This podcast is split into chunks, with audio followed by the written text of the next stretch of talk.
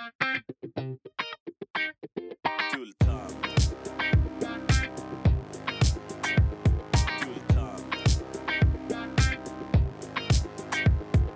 är cash och det flash och det guldtand. En podcast ni inte kan vara utan. Det är cash och det flash och det guldtand. En podcast ni inte kan vara utan. Guldtand.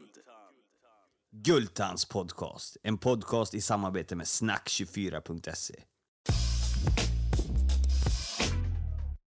Då var vi tillbaka och det är dags. Det är måndag morgon 06.00 och vi ska köra Martin Saxlind och NMR del 2 här i Guldtands podcast. Det blev lite hektisk vecka. Folk förstår inte det här med intervjuer som vanligt, utan det ska ju påpekas och det ska vetas och det ska höras och det ska synas. Jag poängterar igen att vi är ju en fristående poddkanal som låter gästen prata till punkt vad man än har för ämne eller brott eller vad fan som helst.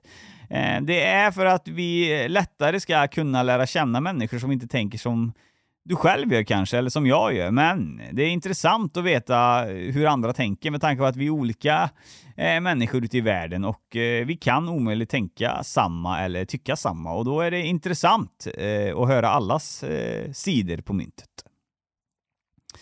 Ja, jag har väl inte så mycket mer, utan nu närmar det sig ännu mer en liten YouTube-presentation och intro. Jag kommer att marknadsföra det på social media, vad kontot kommer heta och där ni redan ska gå in och följa och prenumerera när ni släpper introt.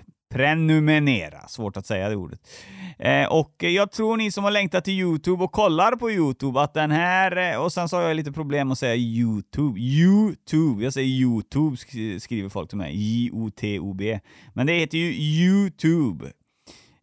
Men jag tror ni förstår ändå. Tillbaka, ni som gillar YouTube och diggar sådana här intervjukanaler, så tror jag att ni kommer älska våran kanal. Den är proffsig, det är dyr utrustning, det är kamerateam på plats, det är liksom klart. Alltså det är liksom inget halvmös här, utan det är all in direkt från första avsnittet. Och det är väl det som jag tror att ni kommer uppskatta mest där ute. Och gästen som vanligt pratar fortfarande till punkt, även om det är YouTube. Men nog om det. Nu krämar vi på och så välkomnar vi Martin Saxlind in i studion för del 2 med NMR i Guldtands podcast. Ja, för även att vi är inte överens överallt du och jag, men även så borde du se också i media, förutom era media och se i andra medier, att det blir större falang, sådana som era organisationer. Det poppar ju upp lite här och var och människor som... Alltså rika människor som går in och finansierar sådana här organisationer och andra finansierar den andra sidan. Så att jag vet inte riktigt var det här slutar om det fortsätter så här. Jag tycker inte det är superkul att ha ungar inne på stadsskolan, om jag säger så. Så mycket kan jag väl uttrycka mig. Mm. Ja, nej, det är ett risigt samhälle vi lever i. Och ja, det gör vi. Det mesta tyder på att det kommer bli sämre. Ja, jag tror inte det blir bättre. Och jag kan ju säga så mycket, för jag vill ju få hit en SD-ordförande, tror jag han var här eller någonting. Men nej, han vill inte komma hit och prata då, för jag har haft lite porrtjejer innan liksom. Så då fick man ju ingen bild av han liksom. För jag undrar liksom, alla gick och sjöng att det var så allvarligt att vara SD innan och det var si och så och bla bla bla. Men jag ser inte ett skit av dem, om jag ska vara riktigt ärlig. Och så här, så de som har varit så här super-SD som jag känner liksom, det är liksom, de vänder ju kappan efter vinden. Det är ju ingen som får fram några åsikter längre, och det är därför jag tycker att det är intressant att göra avsnitt med olika falanger från både höger och vänstersidan som står för sina åsikter, för jag tror det är de som kommer komma någonstans i samhället, de som står på sig liksom. Ja, vi får väl hoppas det, annars är det ju tyvärr lite så att SD har ju ätit upp liksom det invandringskritiska motståndet i Sverige, för att folktaktik röstar på dem och är liksom desperata. Man ser hur illa det är i samhället och tänker att om inte ens SD funkar så är det kört, så man måste gå all in på SD typ. Ja, det är ju, alltså jag har ju hört, det är ju massa, alltså jag snackar massa invandrare själva som röstar på SD för att de är ju trötta på samhället med. Jag har massa kompisar som är invandrare som är i min ålder. Alltså de jobbar ju, det är någon senare tidsgrej det där när det börjar komma in folk som verkligen inte ville jobba. Det är då som de själva reagerar också liksom, så att, ja. Jo, nej, men SD är ju mer så här rädda samhället-partiet än att rädda svenskarna-partiet kanske man kan säga. Ja. Alltså vi bryr oss om svenskar som ett distinkt folk, medans SD på något sätt hoppas att man ska kunna lappa ihop samhället utan att skicka hem massa människor. Mm. Ja, det är spännande tankar ibland hur folk tänker.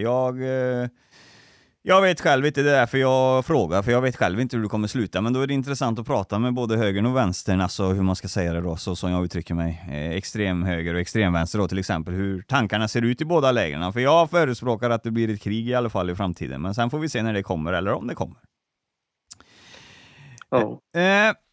Våld, några utav dåderna som ni är uppmärksammat för, det är ju våldsdåd. Då antar jag att du vill säga att det har varit vid sådana tillfällen där ni behöver försvara er, eller? Ofta, ja. Men ja, det är väl... Hur långt är ni redo att gå? Alltså, för att få igenom eran kraft, hur långt är ni redo? Är ni redo på att ta till våld som inte handlar om självförsvar, utan ta till våld mot, eller attackera med våld för att få fram era åsikter? Teoretiskt kanske, men som jag ser kan man ju liksom inte genom våld få människor riktigt att hålla med. Så... Alltså en minoritet kan ju styra ett samhälle med hjälp av våld, och det hade ju varit rätt ur min synvinkel, men det måste vara en väldigt stor minoritet, så det kräver ju att man har ett väldigt stort folkligt stöd, att man är väldigt många som har samma inställning där, och just nu är vi ju inte i ett sånt läge. Ja, okej. Så då är det inte aktuellt. Nej. Podd pratar om och bögar pratar vi om. Är det i din podcast det har nämnts det där att man skulle kasta bögar ut från ett tak? Eller är det en annan podd? Nej, det var mer än ord tror jag som de sa det i. Ja, okej. Men det måste du hålla med mig också. Jag kan ju ha vänner som jag tycker gör smarta beslut och dumma beslut ibland. Kan du känna att ibland har ni också gjort några dumma beslut som är klantiga både för media och för polisen att dela med sig av, liksom att man har gjort bort sig någon gång? Ja, så alla gör misstag och även vi. Ja. Men ja, det var väl, ja. Jag kan ju tycka att det var roligt uttryckt sen, och att det är dumt att det är olagligt. Ja. Men vad känner du? Det är också nyfiken på, för alla vet ju vad en bög är. Men vad är det som stör dig med att människor är bögar eller homosexuella då? Så man får nog inte säga bög heller, men då säger vi homosexuella. Men är det att de inte kan fortplanta sig själva, eller är det någonting att det är onaturligt att man stoppar in den i nummer 2, eller vad är grejen? Ja, nej, men det är väl lite... Både och. Det finns ju liksom undersökningar som visar att heterosexuella män liksom ser öppen homosexualitet, typ män som kysser varandra, som lika, man får samma äckelkänsla som om man typ ser likmaskar eller något sånt i en död människa typ. Det liksom väcker obehag, och det minns jag liksom från första gången jag såg något sånt på TV, att man liksom får ju så här rysningar och vill liksom inte se det. Så, och jag tycker att den känslan och impulsen som väldigt många människor har borde ju liksom respekteras, och därför att man inte liksom ska skylta mer och köra upp det ansiktet på folk, att man ska ha det lite mer som i Ryssland, där man har förbjudit liksom propagerande för det. Sen brukar ju folk säga liksom att vad som försiggår i sovrummet, det angår typ inte samhället och sådär, och det kanske typ låter bra och är ju lite liberalt sådär, men det stämmer ju inte heller riktigt på så sätt att samhället behöver ju medborgare och barn liksom, det behöver ju reproduceras, och det gör ju heterosexuella människor, men det gör inte homosexuella. Så ur en samhällelig synvinkel är ju heterosexualitet bättre också liksom, om man ska filosofera sådär. Sen är det ju sant att det vore orimligt att staten liksom övervakar vad som händer i varje sovrum. Det funkar inte rent praktiskt eller är väl inte rimligt. Nej. Men ja, det är väl typ så jag ser på det. Okej. Men om du fick bestämma 100% nu då, nu styr du över Sverige säger vi. Vad hade du gjort med bögar då? Homosexuella, förlåt. Vad hade du gjort med dem då? Hur hade du kunnat, som sagt, man kan ju inte kolla varenda sovrum, men vad hade du satt in för regler? Ja, att de inte liksom ska få gifta sig, inte få adoptera barn, inte liksom ha offentliga parader. Att de tillåts existera i det tysta om de måste göra det, men att samhället liksom uppmuntrar heterosexualitet. Ja, okej. Då så, då är jag med. Parader säger du. Ni gillar inte Pride heller, eller? Nej, för det är ju liksom, då går de ju runt och kör upp det i ansiktet på folk och ja. Okej. Det är ju provocerande och... Så Pride hade du lagt ner? Ja. Sen minns jag inte om det var det du och Christian som snackade om det där liksom att det är ju absurt att de får så mycket skattepengar och så. Ja, men det är vi som pratar nu, ja. Mm. Stämmer. För det håller jag ju liksom med om att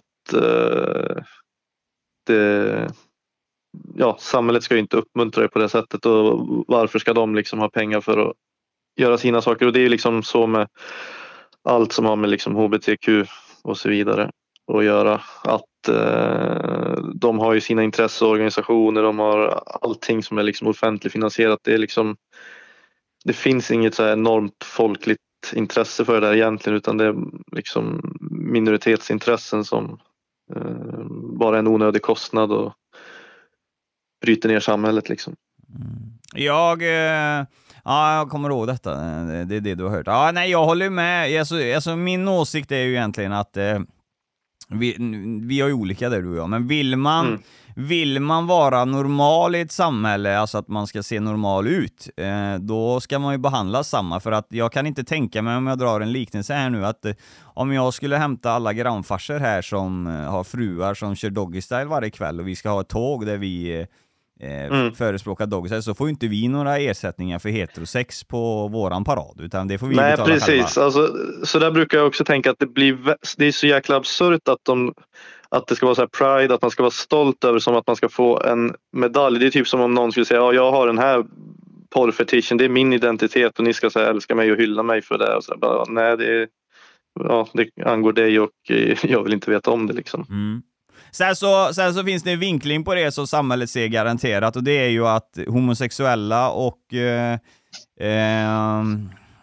transsexuella och såna här grejer och allt det här, de har ju varit tryckta ett tag, det har ju varit tabu på det där, de har ju varit hatade ett tag, så jag vet inte om samhället ser det på det att nu när det har blivit accepterat så vill vi hjälpa till att de ska synas. Det kan också vara en vinkel, det vet jag inte, och jag har inga vidare kommentarer vidare om det heller. Ja, nej, men det är ju lite det problemet att det finns aldrig något så här lagomt mellanläge, att antingen är man för eller emot saker. Det är svårt att vara neutral, och när samhället släppte att förut var ju uppfattningen att homosexualitet var en psykisk störning i princip, och det finns ju någon form av logik i alla fall kan man säga i att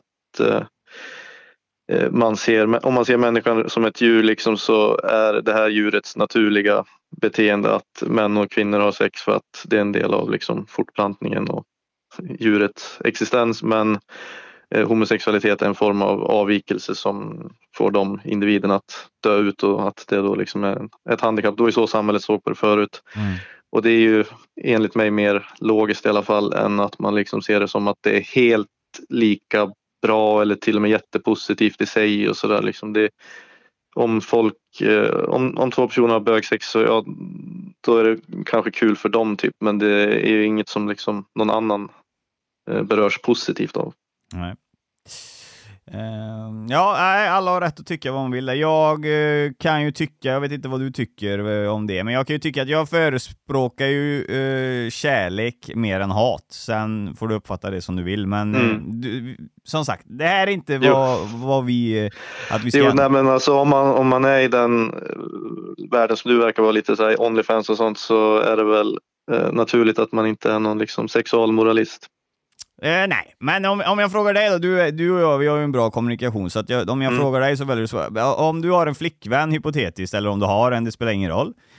Men knullar du röv är frågan med henne. Kör du den i tvåan på en tjej? Sånt pratar jag inte om. Nej. Så att, nej, men då frågar jag i alla fall, så har vi ju, för det är också, man kan dra det där långt som helst, så att vi kan gå vidare från den frågan helt enkelt. Jo, nej, men alltså filosofiskt kan man säga att det är liksom onaturligt, men att det i så fall i alla fall är en del av ett heterosexuellt förhållande, så att det är liksom något mer naturligt i alla fall. Mm. Då så. Om ni tar makten, vad och man behöver använda sig av, ni börjar använda er av våld eller liknande eller vad fan som helst, ni får makten i alla fall. Vad händer med kvinnor och barn? Kommer de behandlas med respekt, eller är allt här för att göra ett bättre Sverige, eller hur kommer ni hantera det? Alltså, du menar invandrade kvinnor och barn, eller? Ja, människor födda i ett annat land då. Ja. Ja, nej, alltså den återvandringspolitik vi vill genomföra ska ju liksom vara så human som möjligt. Det finns ju inget egenvärde i att behandla folk på ett respektlöst, ovärdigt eller omänskligt sätt. Liksom det ska ju gå till så schysst som möjligt. Sen beror det ju på hur samhället ser ut och vilken typ av motstånd en sån politik möter. Ja. Nej, det är det som är, det är därför jag gör den här intervjun, för jag är ju rätt mediaskadad. Alltså man ser ju, alltså den visionen jag kommer inte ha samma vision efter vi har lagt på här. Men den visionen jag hade innan, det blir ju tyvärr det, med tanke på att media har målat upp det på ett visst sätt. Så om det är rätt eller fel, såklart det är olika svar på det, va? Men man tänker ju stora läger och såna här grejer. Man tänker ju en hård miljö. Det är ju tyvärr så man gör liksom. Jo, nej, men och det finns ju folk som är lite mer liksom, vad ska man säga, brutala i sitt tänk eller sätt att uttrycka sig än vad jag är kanske. Och folk blir ju så när de inte får komma till tals någonstans, när vi liksom censureras och när samhället förstörs på det sätt som vi ser. Alltså det är förståeligt att folk blir rätt så desperata, rätt så radikala och extrema i sina åsikter. Mm. Jag ser mina åsikter som radikala, men inte liksom extrema eller något sånt. Ja. Nej, jag kan ju säga att jag trodde inte det skulle vara en sån här vältalig intervju. Det var också fördömande med mig, utan jag tänkte ju att det skulle bli massa så här tomt ravel direkt, typ med jävla svartskallar och såna grejer. Det var det, men jag får ta tillbaka det. Så att jag tycker det är en väldigt god ton, och jag faktiskt får den kunskapen jag söker. Du har ju inte nekat en enda fråga, utan jag får ju svar på det som jag vill veta, som jag tycker det är relevant för en intervju, och inte det andra jävla dravlet, utan här får vi lite grundinformation, och det tror jag många kan behöva höra där ute så att de vet. Jo, för det är ju typ inga medier som gör som du gör, utan om någon media kontaktar oss, då är det oftast typ att det har hänt någonting som de vill vinkla negativt mot oss, och som de vill liksom de vill i princip bara kunna säga att vi har sökt dem för en kommentar, och sen typ antingen tar de inte med kommentaren eller fulklipper den, eller säger att vi inte ville kommentera då, för att vi oftast inte vill det. Mm. Vad har du för svar på, alltså det som frågan, kollar man ut i samhället och kollar på det, så jämför man era sidor då säger jag det som man hör ofta, det är ju ett skällsord då för er, det är ju nassar. Men nassarna har alltid haft stark vapen och sprängmedelskraft på grund av att många är militärt intresserade eller tillhör militären. Är det ett sant rykte, eller är det bara någonting som någon har kommit på? Sånt kan väl förändras över tid. Till exempel är det ju mer tabu idag än förut att vara nationalist och aktiv i liksom armén, att vara, man får ju i vissa fall inte ens göra värnplikt liksom, så. Ja, okay. Så det kan ju liksom variera så, men annars så stämmer det väl lite att nationalister är lite militariskt lagda och sådär. Det är väl en vi är ju ändå lite så här fascistoida, eller vad man ska säga. Då så. Organisationen i sig, kan du dela med dig av någonting där som man förstår? Organisation brukar ju alltid vara att det finns en ledare, en sekreterare, alltså en styrelse av slag. Är det sånt som ni har också, eller är alla samma? Nej, alltså vi har ju mycket struktur och sådär. Rent formellt så partiet är ju en förening som alla partier måste vara, och det finns ju en styrelse och sådär där. Och allt det. Sen rent praktiskt och operativt så har vi ju i Sverige som en riksledning, består av 4 personer, och ja, det är offentligt vilka de är och så. Så ja, det är så. Och sen är vi uppdelade i vad ska man säga, regioner, eller som vi säger nästen då, som är ansvariga för olika områden av landet, och i nästerna finns det liksom undergrupper då, på mer lokal nivå. Nästen, det känner jag igen. Det är också från Tyskland, va? Ölnästet och såna grejer, eller? Ja, alltså det är väl ett militärt begrepp, tror jag. Men okay. Det, i politiska sammanhang tror jag inte det användes så mycket i Tyskland. Visst, då ölnästet där, men det var nog bara lite slump att de kallade det där. Men det fanns en grupp, vad heter de? Järngardet i Rumänien, de använder nog samma terminologi och kallade sina lokalavdelningar för nästen. Så jag tror det mer är därifrån det kommer i så fall. Ja, det känns mer från eran sida. Jag har aldrig hört sossarna säga så. Ja, vi har möte i nästet här nu i Uddevalla. Nej, precis. Det stämmer att vi har ju lite, vad ska man säga, egen prägel på vår terminologi. Och ja, att den kan avvika lite från hur andra politiska grupper beskriver sig själva och sådär. Ja. Då var det dags för lite reklam här i Guldtands podcast, och vi börjar med en av mina samarbetspartners, Snack24, Sveriges bästa teledating. Och ni som inte vet riktigt hur detta fungerar än, så ska jag underlätta för er nu. Det är så att om man är sugen på att dejta och inte vill hålla på med den här jävla bilderna höger och vänster och klicka i like och skit, och det stämmer inte. Utan man är mer ute efter äkta. Det är då jag tycker man ska ringa till Snack24. Det är alltså en telefondatingtjänst där man ringer in då. Så finns det ju ett sånt här, vad man ska säga, ett moln då. Eller vad man vill kalla det för. En jordglob. Där alla hänger och pratar in sin egna presentation. Och det kan ju låta till exempel så här. Tjena, mitt namn är Alice Guldtand. Jag gillar gamla tanter som plockar bär och lagar hemmagjorda pajer. Finns du där ute så hör gärna av dig till mig. Och sen sparas den här prestationen då. Så snurrar den runt där och andra kan lyssna på den som är inne på Snack24. Och se, plötsligt kanske du hittar den här tanten då. Och hon klickar där. Och då kan hon skicka en ljudfil till dig. Och så får du ett meddelande att nu har du fått ett svar här på din prestation. Och efter det så kan ni börja prata med varandra helt enkelt. Och vem vet, ni kanske är ute i skogen och plockar bär ihop framöver. Men helt klart så funkar den här tjänsten faktiskt. För att jag har lyssnare som ställde sig lite skeptiska till detta i början då. Men sen har de faktiskt ringt in och så till och med hittat någon. Så att jag har fall på att det här fungerar klockrent. Så sitter du där hemma och är singel, så tycker jag definitivt du ska prova det här. Och vill du ha mer information än den jag ger dig, så ska du gå in på www.snack24.se och läsa mer om Sveriges bästa teledating. Och nu ska vi snacka lite om Club 24 och Private Line. Det är ju 2 falanger som sysslar med telefonsex. Förstklassig telefonsex, Sveriges bästa såklart. Och hit in kan du ringa då om du har lite snuskiga tankar eller bara gillar att snacka av dig lite.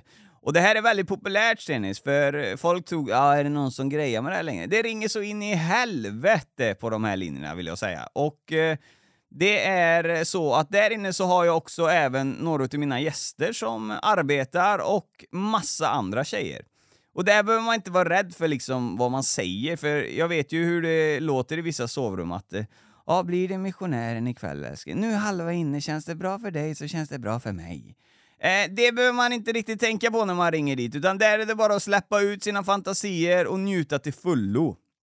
Och för mer information hur du kan njuta till fullo över telefon, så går du in på club24.se eller privateline.se, så kommer du snart veta hur du gör.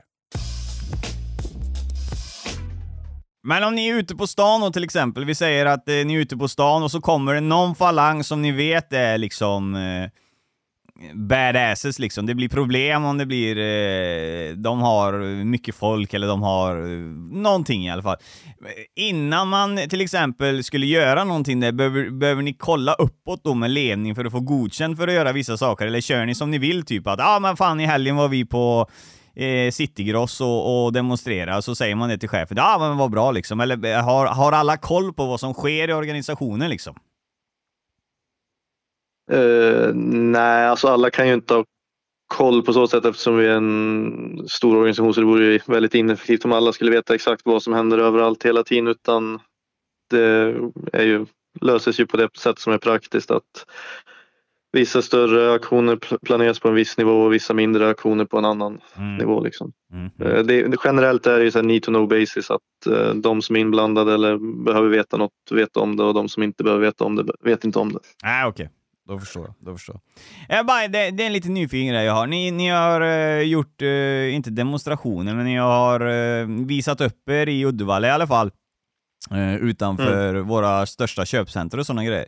Men när jag gick förbi där med min pojk, då fick jag ju så här arga blickar och liknande. Alltså man fick ju inte något så här välmötande. Är det på grund av min hudfärg då? Eller att de gör en bedömning snabbt? Eller de personer som var på plats? Eller är det eran utstrålning och ser liksom stenhårda ut och liksom... Kommer du nära här nu så smäller det liksom. Alltså jag fick en... Det var inte så att jag... Vid det här tillfället... Jag vet inte. Hade jag vetat vilken aktivist som du träffar på kanske jag hade kunnat gissa, men svårt att säga. Det kan ju vara både och, vilket som det. Ah, okay. För det är ju klart att folk kan ha lite taggarna utåt och sådär, att man blir mer misstänksam mot folk som man tror kan vara fientliga mot oss. Sen är det ju också liksom, när vi delar flygblad är det ju också lite frågan, ska man dela till invandrare, man kan ju se det som, eller folk som inte ser svenska ut, man kan ju se det som att det är slöseri med flygbladet för att det är inte de som är vår målgrupp, eller så kan man ju se det som att det är liksom onödigt provocerande, så det kan ju finnas liksom olika anledningar till att man skulle undvika att ge till dig eller så. Ja, det ligger ju någonting i det, ja. Det kan jag förstå. Så. Men jag skulle ju annars säga liksom, alltså, skulle du se glad ut, gå fram och fråga vad de håller på med och vad de står för och sådär, så skulle de ju liksom snacka med dig och vara trevliga. Det är ju många liksom invandrare som pratar med oss, och beter de sig civiliserat så blir det ju en trevlig diskussion liksom. Det är problem så. Det är väl överlag. Vi är ju liksom inte ute för att bråka. Skulle vi vara det, då skulle vi få bråka varje gång, och det är inte det som är målet. Målet är ju liksom sprida vårt budskap. Ja. Jag såg ett klipp då på när ni var i Göteborg typ, då polisen pratar, det filmas ju, det är någon av er, han har glasögon har han, och så säger han det att nej, jag vill inte ha den här medien här, för det är fientlig media. Och då säger polisen att men de får vara här precis lika mycket som du och så bla bla bla. Så då ringer han ju sköldbärare där då liksom, att de ska komma. Är det en ledare? Alltså är det en utav era toppdogs eller vad man ska säga? Eller varför? Jag har inte den här klippet framför mig, men utifrån beskrivningen och som jag har för mig att jag också har sett det, så kan det vara Per Öberg du tänker på. Okej. Ja. Han är min poddkollega i Radio Nordfront faktiskt. Okej, då förstår jag. Men det här med sköldar och utrustning och såna här grejer och kläder, det måste vara en jävla kostnad på de här grejerna, eller? Ja, det är väl sant att en sån här plexiglassköld kostar väl någon tusenlapp och... Ja. Men det... Så, men ja. Det är ju små pengar i sammanhanget. Ja. Men det där ingår alltså i... Det där måste ju ingå i det här med träning då, för det här att de som är sköldbärare kan väl inte bara kasta på en sköld där i Göteborg, utan det här måste väl tränas fram innan då, att ni har vissa olika roller när ni går ut, att vissa är sköldbärare, vissa är skyddar inre kärnan liksom. Det ser ut så som när ni går i alla fall. Jo, nej, men det finns väl planer och tankar och strukturer kring det där, och saker som man behöver kunna får man lära sig. Ja. Då så. Finansiering, jag vet att jag har diskuterat med andra organisationer, gäng, klubbar, liknande. Det finns ju olika steg, att medlemmar betalar avgifter och såna här grejer till föreningen varje månad. Har ni också en medlemskostnad för att vara med? Jo, precis. Sen är väl det kanske mer som en vanlig politisk förening än som något gäng då, men men vi har ju medlemsavgifter, och jag tror att om man arbetar så är det väl 400 i månaden, 200 Ja, jo precis. 400 i månaden och sen är det väl hälften om man är studerande eller pensionär. Ja, okej, då förstår jag. Men era höjdare då så att säga, era organisation, behöver de jobba med annat eller lever de på organisationen? Som typ så här, du vet, kungar. Alltså Topdogsen får alltid mest pengar, eller hur fungerar det? Nej, men de har generellt sett andra jobb också. Ja, då är de med. Loggan som ni har, det är ju en pil som pekar åt ett visst håll. Vad är tanken med det här? Vad är det för budskap i er logga? Precis, ja, nej, det är ju inte riktigt en pil bara, utan det är ju en runa och en Tyruna Tivas tror jag det heter. Och ja, den förknippas ju med guden Tyr då, som var krigsgud i den fornnordiska mytologin. Okay. Så det är ju en symbol som symboliserar kamp, kan man säga. Ja. Har ni typ så här, vad heter det? Vad heter det när man äger rättigheterna till någonting? Rättigheter. Har ni ansökt? Det är väldigt rotat, menar jag. Copyright. Ja. Jag vet inte, alltså vissa saker vet jag att vi har så här varumärkesskyddat och sånt och sådär. Men jag är lite osäker på alla detaljer och exakt vad det är. Men det är möjligt. Ja.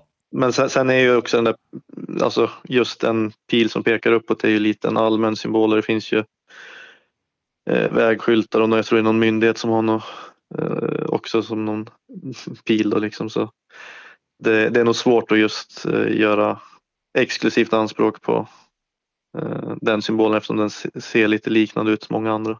Ja. Organisationen i sig, anser du och känner att den växer? Är det här någonting som drar till sig medlemmar? Fungerar era grejer?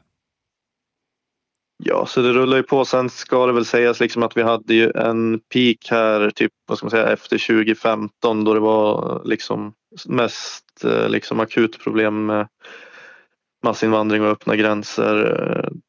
Då växte vi väldigt snabbt fram till typ 2018 och sådär. Sen ställde vi upp i valet där och där gick det ju inte riktigt som man hade hoppats och det var ju liksom en generell våg med Brexit, Donald Trump i USA, alternativhögern som de kallades i USA och som kom även lite till Sverige och sådär. Så det fanns mycket politiskt momentum där och sen efter det valet har det lite så här bromsat in. Så det är väl typ så läget är, men det liksom rullar på och kommer in nytt folk. Då förstår jag. Ja, det, men det här med du snackar om valet och sådana grejer. Vad blev det av det? Det har inte jag hängt med. Ställde ni upp för att kunna komma in i riksdagen eller vadå? Ja, så vi räknade ju inte med att komma in i riksdagen, men vi kandiderade i valet. Jag var faktiskt med på riksdagslistan det valet. Så vi gjorde ju en liten satsning, men det var ju mycket bara för att liksom vara med i debatten och vi var i Almedalen och var väldigt liksom politiskt aktiva under den valrörelsen. Så sen var det väl mer kommunerna vi satsade på att komma in i, men det gjorde vi ju inte heller, så det var ju så valet såg ut, kan man säga. Ja, en besvikelse då med andra ord, eller vadå? Ingen jättebesvikelse, men för vissa kanske större än för andra liksom. Jag räknade väl inte med att vi måste komma in någonstans, men det hade ju varit bra om vi gjorde det. Och andra kanske blev mer besvikna. Det är ju lite olika vad man har för förväntningar och sådär. Ja, visst är det så. Nej, vi är väl överens så mycket att alla som har lyssnat på det här förstår ju att ni vill bevara Sverige svenskt, eller vad man ska säga. Om ni nu, vi säger nu, jag kan inte gå igenom hela det, men ni får makten nu. Vi var inne lite på det förut, men och det är ju mycket ändringar ni vill göra, va? Men första ändringen, nu bestämmer ni över Sverige. Vad är den första grejen ni kommer införa? Alltså superförsta.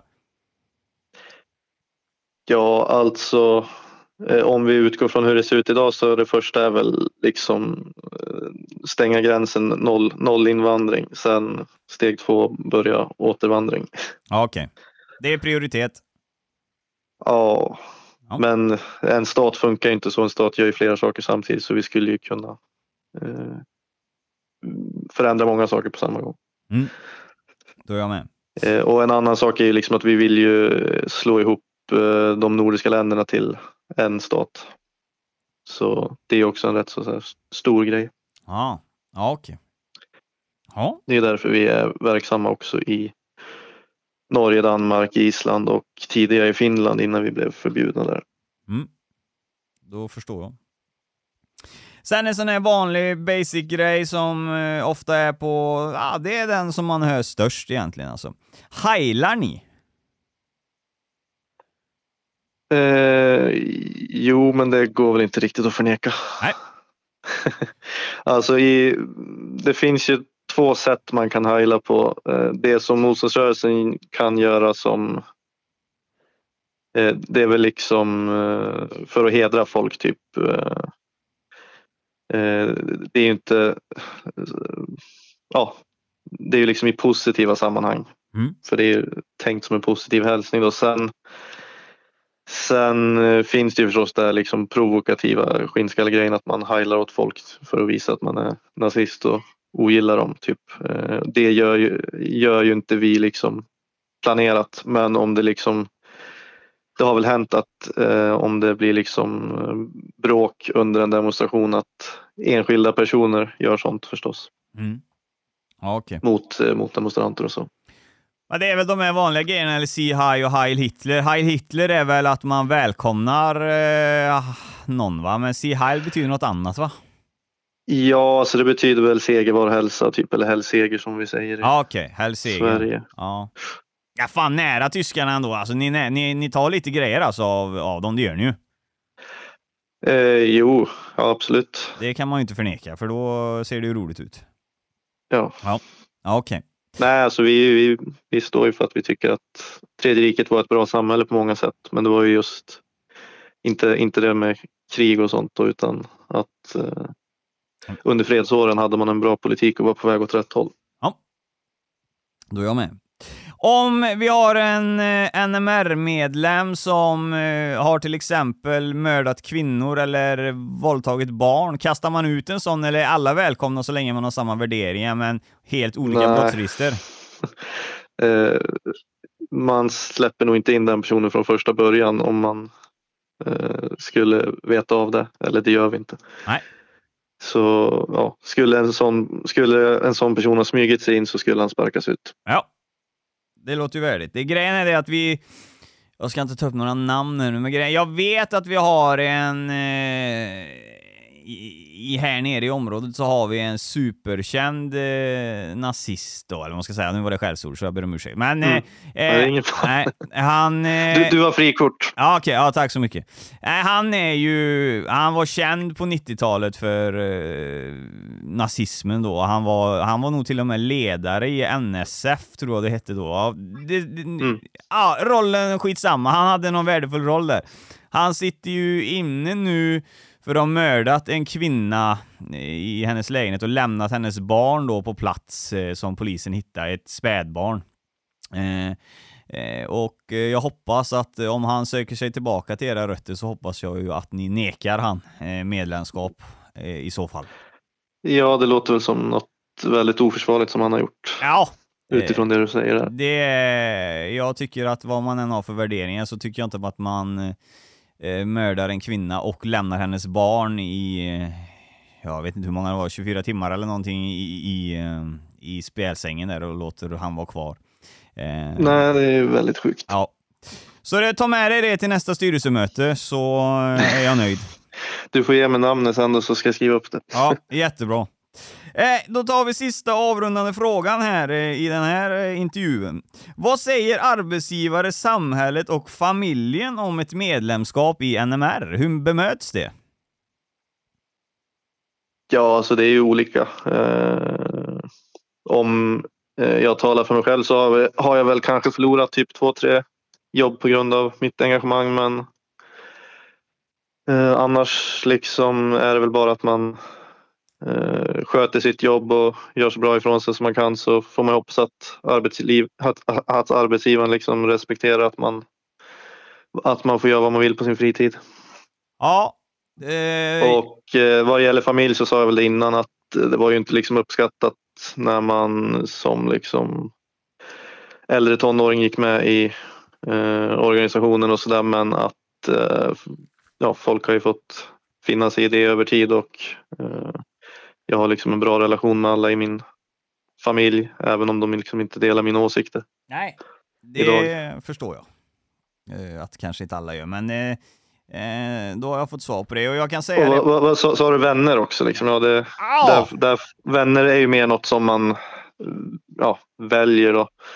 Och folk som inte kan respektera vilka åsikter man har, ja, de kan ju försvinna som vänner då. Och det kan ju vara bra. Ja. Nej, jag väl alla fattar ju att du och jag har olika åsikter och olika inställningar, va? Men jag håller med dig om det är att vad man pysslar med på fritiden, så länge det är inom ramar, att man inte äter småbarn och sånt såklart, va? Så tycker jag att man ska få göra det utan att bli störd av arbetsgivare. För jag har ju också haft, det är ju samma med mig, de här intervjuerna jag har gjort, porrintervjuerna och det här, det blir ju också, det får ju också ett jävla hat för och grejer, va? Det krånglar för mig med ibland, va? Ja, nej, jag fattar inte att det är så kontroversiellt. Alltså, jag ogillar det också, men jag trodde att jag skulle vara i en minoritet där liksom. Ja, nej, det där är känsligt. Det är väldigt att en kvinna kan uppskatta sex och vilja visa upp sin kropp. Det är känsligt som fan det där. Alltså, det finns en viss gruppering där. Men, som... ja, är det liksom... kristna då, eller vadå? Konservativa? Nej. Eller? Nej, det är väl sådana som jag vet inte vilken vänster. Kant. Ja, tyvärr tror jag de hamnar där någonstans, va? Feminister och så, ja. Ja, feminister, det får man uttrycka. Det har jag fått några arga meddelanden om, och samma att vissa krönikörer har både tagit upp mig i sina artiklar och sina egna poddar och sånt, hur vedervärdigt det är då, va? Men vad fan ska jag göra om det skiter väl jag i om Elin 26 gillar och vika ut sig och ha sex på film. Det skiter jag fullständigt i. Det är bara kul att veta hur hon tänker, precis som det var kul att veta hur du tänker liksom.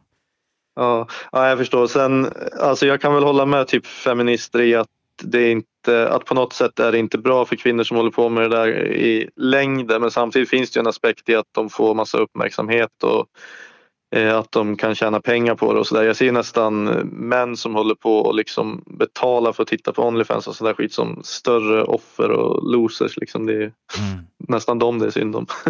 Ja, vad fan ska man säga? Alltså, jag har pratat, det spelar ingen roll, det finns ju med i mina intervjuer. Men vissa utav de här brudarna, alltså, de plockar ut en 200-300 000 per helg, om det är en bra helg. Alltså, ja, och alltså där förstår man ju ekonomiskt att de gör, men jag tycker att det är ett sjukt samhälle som fungerar på det sättet att man kan tjäna sådana pengar på liksom vika ut sig och äckla sig på kamera. Ja. Men jag förstår ju att det är lätta pengar för de kvinnorna, och jag ser ju inte riktigt alltså de som rena offer, utan det är väl snarare lite att de utnyttjar den mänskliga naturen och mäns behov, eller vad man ska säga. Ja.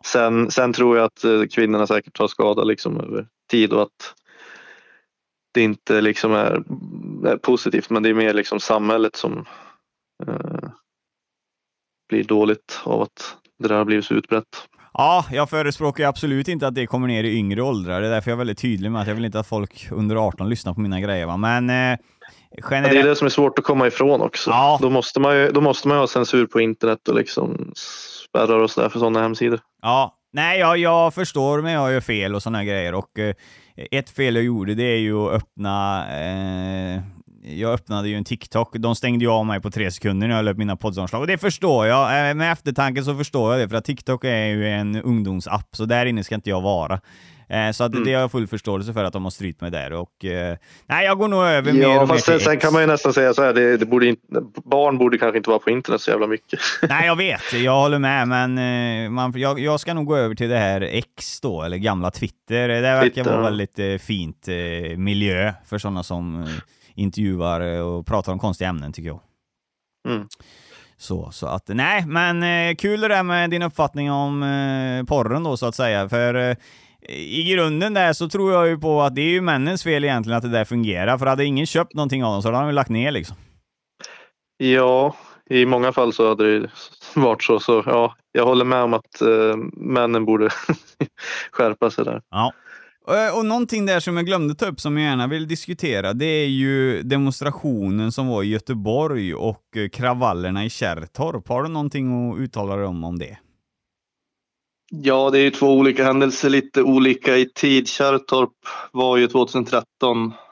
Ja, jag förstår det. Men jag tror ändå så det är anledningen till att jag tar med det är för att ska man trycka på stora händelser där just inom eran organisation så kan man väl koppla till de här två i alla fall, om jag läser mig rätt till. Ja, om man är ute efter lite mer dramatiska händelser så sticker ju de ut, och Kärrtorp var ju 2013 strax innan jul där, och det var ju i princip en vänsterextrem demonstration där då de hade väl parollen typ att vi skulle drivas ut ur Kärrtorp eller något sånt för att vi hade varit aktiva i den delen av Stockholm då, och som svar på det så dök vi helt enkelt upp och tänkte väl visa att vi flyttar liksom inte på oss. Nej. Frivilligt. Och vi visste väl kanske om att det skulle vara rätt så hög risk för bråk och sådär, men det målades ju upp liksom som att vi gick till attack oprovocerat mot barnfamiljer och massa grejer, och det blev ju stora skriverier i media och ja, en del rättsliga konsekvenser med många som blev dömda för framförallt våldsamt upplopp då efter det. Mm. Okej. Våldsamt upplopp. Han rycker ihop med motståndarsidan eller var polisen emellan så att det small inte så mycket eller? Polisen var emellan men det hjälpte inte och de vågade inte stå kvar i början. Nej, okej.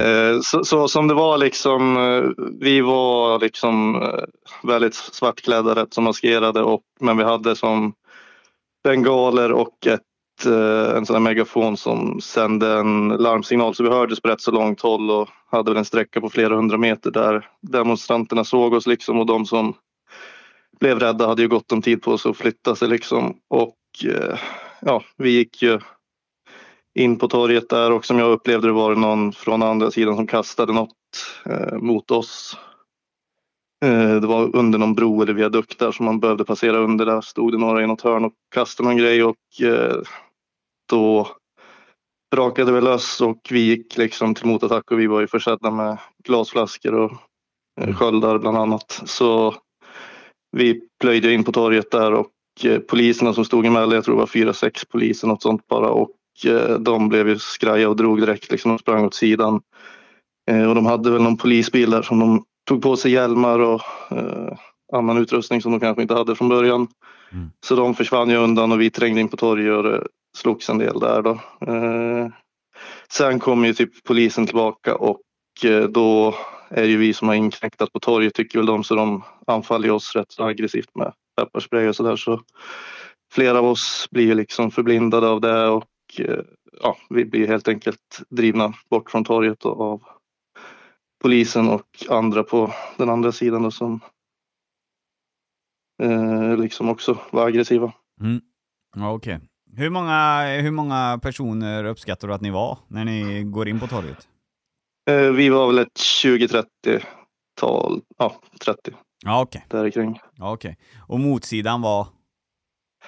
Ja, det var ju hundratals demonstranter där, och ett stort antal liksom maskerade och beväpnade personer, och inklusive någon som hade kniv och sådär. Ja, okej. Så att och vi visste ju om liksom, alltså det är ju också en sån här grej att det sägs ju, ja, det var liksom småbarnsfamiljer och pensionärer och bla bla bla där och sånt, men ja, de som stod där och slogs med oss var ju liksom maskerade vänsterextremister, och det var ju känt sen innan att de som kallas AFA och Revolutionära fronten skulle vara där, och det är ju liksom två rena terrororganisationer som sysslar med att attackera våra demonstrationer och trakassera liksom personer som är nationella. Det var liksom väldigt mycket på den tiden, framförallt mot ett parti som hette Svenskarnas parti, som inte finns längre, men de var väldigt hårt ansatta av Revolutionära fronten, och de liksom gav sig på och misshandlade kvinnor och vandaliserade folks hus när de liksom ligger och sover eller är borta och sånt. Så det var väldigt liksom fega kräk som vi var väldigt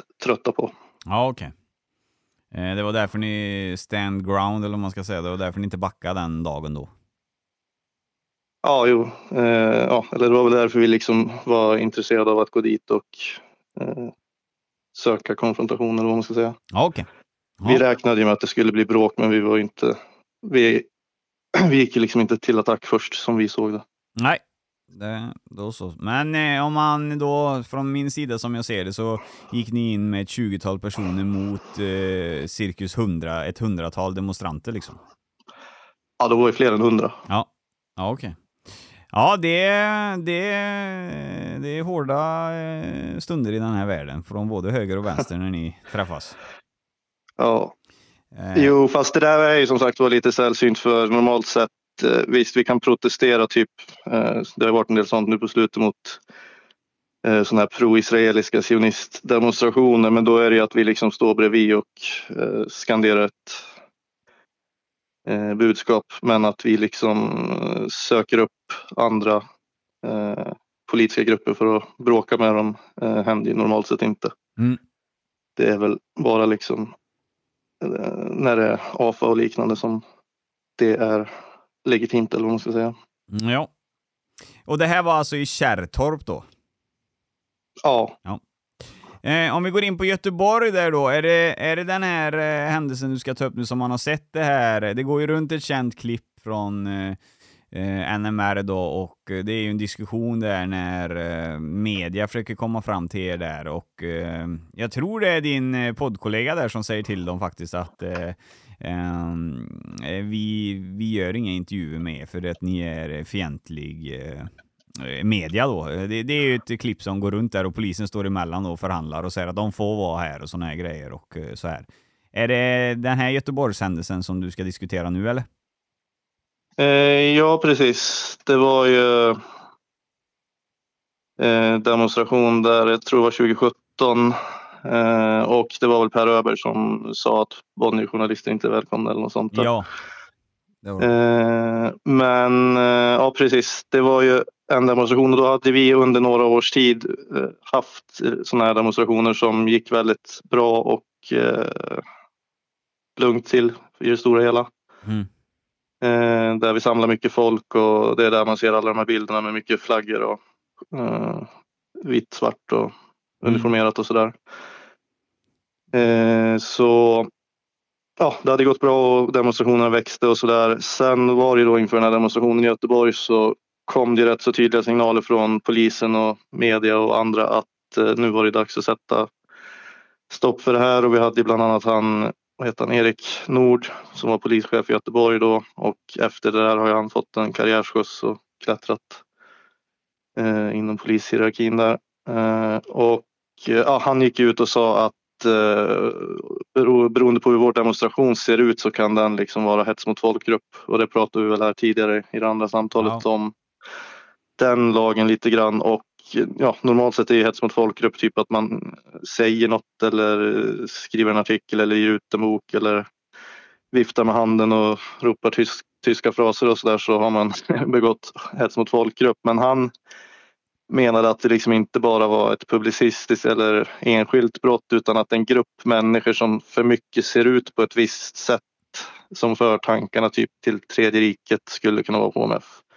Det var en rätt så här långsökt omtolkning av lagen, att ja, om flera människor går i takt och om de håller i flaggor och skanderar slagord, så kan det, även om varje person inte gör något olagligt, så kan ju helheten se ut för mycket som tredje riket och bli olaglig. Och det var ju så väldigt långsökt, för det finns ju liksom andra politiska grupper som marscherar och demonstrerar och har flaggor och grejer. Liksom sossarnas första majtåg har ju också flaggor och grejer. Så det är väldigt så här godtyckligt att just det vi skulle göra var olagligt, och vi trodde inte riktigt att det skulle hålla, och det prövades ju också senare i domstol, för det var en åklagare som drev det och sa att jo, men ni hade ju flaggor och det såg ut på det här sättet och vi tycker att det är olagligt, och de tog det till domstol, men domstolen sa ju att det där håller inte och det var inget olagligt med det. Men istället så spårade ju den demonstrationen ur lite, för att vi hade mycket problem med polisen. De så här ändrade marschrutten och försämrade alltså förutsättningar under demonstrationen, och sen fick vi liksom information om att de tänkte göra något massgripande och liksom förstöra demonstrationen. Så istället för att följa den rutt som polisen ville att vi skulle gå och som skulle gå förbi något så här tillfälligt häkte som de hade satt upp, så vek vi av i en annan riktning och det kunde inte polisen tolerera, så då blev det liksom stopp där att vi stötte in i polisens linjer och gruffades en del där och en del personer blev gripna. Ja, det ser man ju tydligt så. På de här videorna. Men det var ingen konfrontation då med vänstern då, eller vad, hur man säger? Det kan ha varit något litet sånt att det var någon, jag vet inte, alltså det var ju motdemonstranter som stod lite åt det hållet och fräste och sådär, och vi vek av åt samma håll och sådär, och jag vet inte. Det var väl säkert lite gruff där, men det var framförallt liksom polisen som ville hindra oss från att gå på en väg åt ett visst håll. Ja, okej. Okay. För de ville ha oss åt ett annat håll. Men det måste väl vara dödsdömt ändå för... Alltså, inte dödsdömt, men jag menar...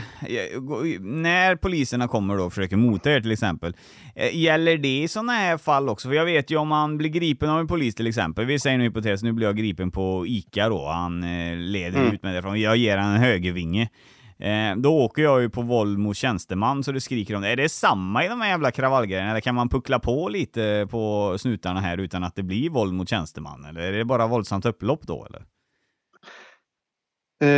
Alltså definitionen av våldsamt upplopp är ju att man är på plats när det är någon form av liksom slagsmål eller ordningsstörning, och att man inte liksom avlägsnar sig eller distanserar sig typ på något sätt från våldet på något sätt, att man sympatiserar med det, liksom står och gapar med eller knuffar fram folk och sådär. Då är man med i det våldsamma upploppet även om man själv liksom inte har slagit någon eller gjort något sånt. Så det är den definitionen, och det blev jag dömd för efter Kärrtorp där, för att jag var på plats och liksom med alla andra där. Men vad heter det? Ja, alltså det är väl klart, om du slår en polis under ett upplopp så kan ju det bli misshandel. Sen är det ju liksom väldigt tumultartat och folk är maskerade och det är svårt att se vem det är som slår till och så. Sen är poliserna rätt så skyddade och har de hjälmar och sådär och får en knuff mot ansiktet, så är det väl liksom ingen större skada och kanske ingen som blir dömd för det. Nej. Det är väl en polis här i det här tumultet då som bryter handleden där. De får släpa bort han bakom någon bil där. Han ja, just det. Ja. Han såg ut att få ont. Jo, han lipade väldigt högt och jag vet inte vad som hände, om han typ slog med handen mot någon sköld eller något. Ja, det ser ut som han... Det ser inte ut som att... Jag försökte zooma in på det klippet, men det ser ut som att han drar sin batong. Och så träffar han ju för högt, så han träffar ju med handleden över skölden och rakt över. Så att, han föll på eget grepp då. Så kan man säga. Det kan man göra. Nej, jag har mina egna indicier. Jag tycker att det spelar... Jag är absolut inte höger och absolut inte vänster heller. Men jag tycker att jag ligger på en annan nivå. Jag tycker att poliserna... generellt rätt många nu tyvärr beter sig. Jag är inte ute på någon jävla upplopp och sådana grejer, men när jag blir stannad här i min hemstad liksom, då är det direkt typ otrevligheter och sånt, även att man inte har gjort någonting. Jag är ju också ostraffad liksom. Alltså jag är ju ostraffad, men det du kan inte se ut på vissa sätt, för du har guldtänder och såna här grejer. Då är du kriminell direkt. Så att jag är ingen så. Just nu har det gått väldigt så att jag inte är något fan av polismyndigheten. Så sen gäller det absolut inte alla. Nej, men det kan jag förstå. Just det där med att bli uppvaktad av polisen är något som många av våra medlemmar liksom råkar ut för. Om man är känd liksom, om man har hamnat i polisens register där, så stannar de ju en bil hela tiden liksom. Och... Ja. Sådär, och det blir väldigt frustrerande om det händer flera gånger i veckan som det kan vara för vissa personer, så är det förståeligt att de blir hatiska. Ja, jag blir stoppad jävligt ofta, blir jag nu det senaste. Jag vet inte riktigt varför, men tyvärr så måste jag ju säga, om från mina egna erfarenheter, så säger jag att jag har 10 stopp har jag nu på ungefär 2-3 månader. 10 stopp och av de 10 stoppen så har jag bara ett positivt. Han var fruktansvärt trevlig, den polisen. Jag hoppas att han lyssnar på det. Han var fruktansvärt trevlig och bra bemötande liksom, var han jättebra den. Men de andra 9 liksom, det räcker med att du vevar ner rutan liksom, så kommer attityden direkt mot dig innan de ens har frågat efter körkortet liksom. Ja, sen bortom liksom de individuella poliserna så är det ju också liksom en prioritering från deras sida. De verkar tycka att det är ett väldigt bekvämt jobb att liksom stå och göra trafikkontroller hela tiden istället för att liksom lösa riktiga brott. Ja, jag var faktiskt uppe här nu. Jag var uppe här nu och spelade in en podd i den sista måltiden. Det är ju en större Stockholmspodd där uppe. Då är det ju en polis som är med i det avsnittet. Alltså han är aktiv och arbetar som polis. Och sen är det en som är avhoppad då. Mustafa Panchini. Och båda de här två, den som är i tjänst och den som inte är i tjänst, båda två höll ju med mig där att polisens sätt att diskutera med människor måste bli annorlunda. Alltså de tyckte själva att det är för jävligt. Så att det är ju vissa egna poliser som tycker att de beter sig när de pratar liksom. När vi ändå så har det uppe där, ett stopp. Jag åker ju mycket och fiskar och sådana grejer. Och så hade vi ett stopp, va? Där hade jag med frugan och 3 ungar i bilen. Ett stopp har jag haft väldigt positivt där. Det var han den trevliga. Men sen har jag haft ett sånt här stopp liksom. Du blir stoppad. Och du har nycklarna till båten. Allting sitter i. Du har fiskespö, du har allting. Då är det ingen kriminell historik överhuvudtaget. Varför i helvete väljer de då att kolla upp om bilen är stulen, om båten är stulen, om det finns några vart du har varit, vart du har lagt i båt. De har fan inte med att göra vart jag har varit och fiskat. Alltså, jag blir förbannad på riktigt alltså. Finns det ingen brottsmisstanke, då har jag ingen skyldighet att presentera hur min dag har sett ut. Nej. Ja. Sen tjänar man ofta inte på att liksom tjafsar för mycket med polisen. Nej, det var precis det jag skulle komma till. Det går bara så man försöker vara så trevlig man kan, för annars blir det bara värre. Men jag tycker ibland att vi gled ju iväg här nu. Det har ju inte mer upplopp att göra, men just jag har ju också haft en del liksom bonusproblem personligt med polisen, att de gjorde ju en husrannsakan hos mig som blev liksom att kalla en olaglig är ju inte rätt ord, för att ingen polis blev ju dömd för det, men i domstol efterhand har han ju liksom underkänts, och JK dömde ju polisen att betala liksom skadestånd för mig. De passade på när jag var utomlands att gå in i min lägenhet och liksom rota runt och ta alla mina datorer, alla mina hårddiskar, allting jag hade. När jag inte var hemma och kunde liksom försvara mina rättigheter, och sen så fort när jag kommer hem och upptäcker det, och så ringer jag och bestrider beslaget, och då får de ju släppa ifrån sig grejerna. Och deras förevändning var att jag liksom, de trodde att jag kanske hade arrangerat en demonstration som vi inte hade sökt tillstånd för typ 2-3 år innan. Och det passade de på liksom. 3 år senare att liksom gå in i någons lägenhet när de inte är hemma och ta alla deras grejer. Och dessutom då så jobbar jag med media, och vi har ju liksom utgivningsbevis och allt sånt där, och då har vi källskydd, så man får ju inte liksom gå igenom min mobil eller min dator och sånt, så liksom dels får de inte ta min elektronik, dels hade de inte liksom proportionalitet i att göra en husrannsakan för ett sånt skitbrott som är liksom, det är liksom några 100 kronor i böter kanske för att ha inte fyllt i en blankett åt polisen typ. Så, och det fick jag liksom skadestånd för från JK sen, så jo, men rätt ska vara rätt. Det gäller att bråka med dem ibland i alla fall. Ja, nej, rätt ska vara rätt. Jag tycker bara att jag tror inte på att nu spelar det ingen roll som sagt om man är höger, vänster eller vanlig medelsvensson som jag är typ, eller vad man kallar mig, för jag vet inte. Men kommunikationen mellan vanliga människor då, höger, vänster och polisen, jag tror inte den kommer se snyggare ut i framtiden. Alltså, jag tycker bara det blir värre åt alla håll, va? Så.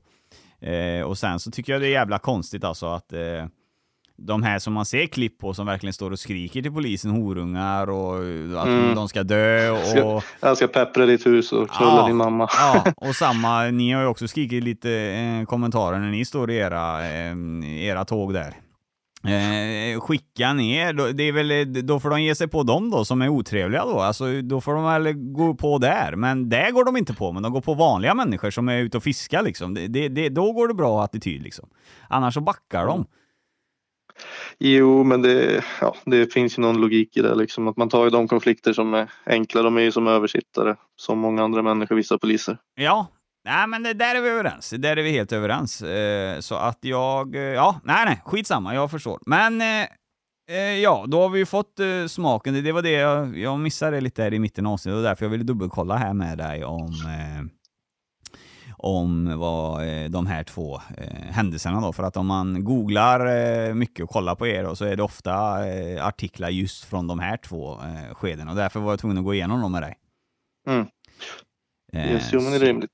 Ja, Du Martin Saxlind, jag vill tacka dig för en väldigt intressant intervju och jag har fått lite perspektiv på saker som jag inte har förstått innan. Jag håller inte med dig om allt, men jag har fått svar om saker som fientlig media då, så vi kan kalla dem för, inte har presenterat, och det känner jag mig väldigt tacksam för.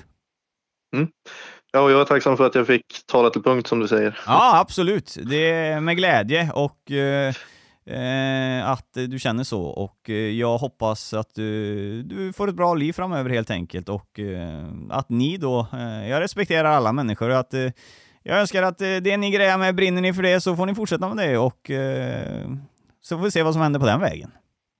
Ja, det låter bra. Du får det bra du med. Ja, ha det gött! Tjena! Bra, hej! Det var avsnittet slut med Martin Saxlind och NMR i Guldtands podcast. Nu känner vi dem. Nu behöver vi inte läsa vad som andra mediekanaler skriver, utan nu har de förklarat sig själva, och nu vet ni vad de står för, hur de jobbar och hur det fungerar. Det var det som hela det här avsnittet var till för, så att säga. Jag hoppas att ni uppskattar det här avsnittet. Det var väldigt kul att göra det. Det känns både så här... kul och hur ska man säga, det är blandade åsikter kring sådana här avsnitt också, men det är ändå så kul att människor som har åsikter långt ifrån ens egna, som ändå så väljer att komma till mig för att de får prata till punkt. Jag känner mig lite hedrad av det faktiskt, och jag hoppas att kanalen fortsätter se ut så att ni som hör detta och känner att jag har fått chansen att vara med i det här med Aftonbladet och Expressen och fan och hans moster liksom, men vi är lite oroliga för hur de kommer lägga upp det här, våran story va. Då ringer ni till Guldtands podcast eller hör av er till Guldtands podcast, så kommer ni hit istället, för här får ni prata till punkt och jag klipper ingenting. Det är bara en rak lina på play och sen paus och så ut på nätet, så att var inte oroliga att vi vänder och vri, för det gör vi inte. Fram tills nästa vecka så syns vi på social media, Instagram @guldtandspodcast och @guldtandspodcast1. Vi finns även på TikTok, podcast_guldtands och guldtandspodcast. Vi finns också på X nu, och där heter vi också Guldtands. Och fejan heter vi Guldtandspodcast. Så ni får tag på mig överallt, och ni har börjat bli jävligt duktiga med att tipsa om gäster och göra förarbete och få in folk, så att jag känner mig grymt stolt och hedrad. Och jag var lite orolig där att det skulle bli ett hopp i tittarsiffrorna eller lyssnarsiffrorna här när vi har kört lite specialavsnitt, men inte ett jävla nederlag. Det går bara käpprätt uppåt, rakt upp mot stjärnorna, och det är väl där vi vill nå, dit vi vill nå, så vi kommer fortsätta i den här takten med de här ämnena och gäster. Nu har jag äntligen pratat klart och ska gå upp och göra något annat. Ha det bäst från Alice Guldtan, tjena! Guldtands podcast, en podcast i samarbete med snack24.se. Guldtand. Guldtand. Det cash och det flash och det guldtand, en podcast ni inte kan vara utan. Det cash och det flash och det guldtand, en podcast ni inte kan vara utan. Guldtand.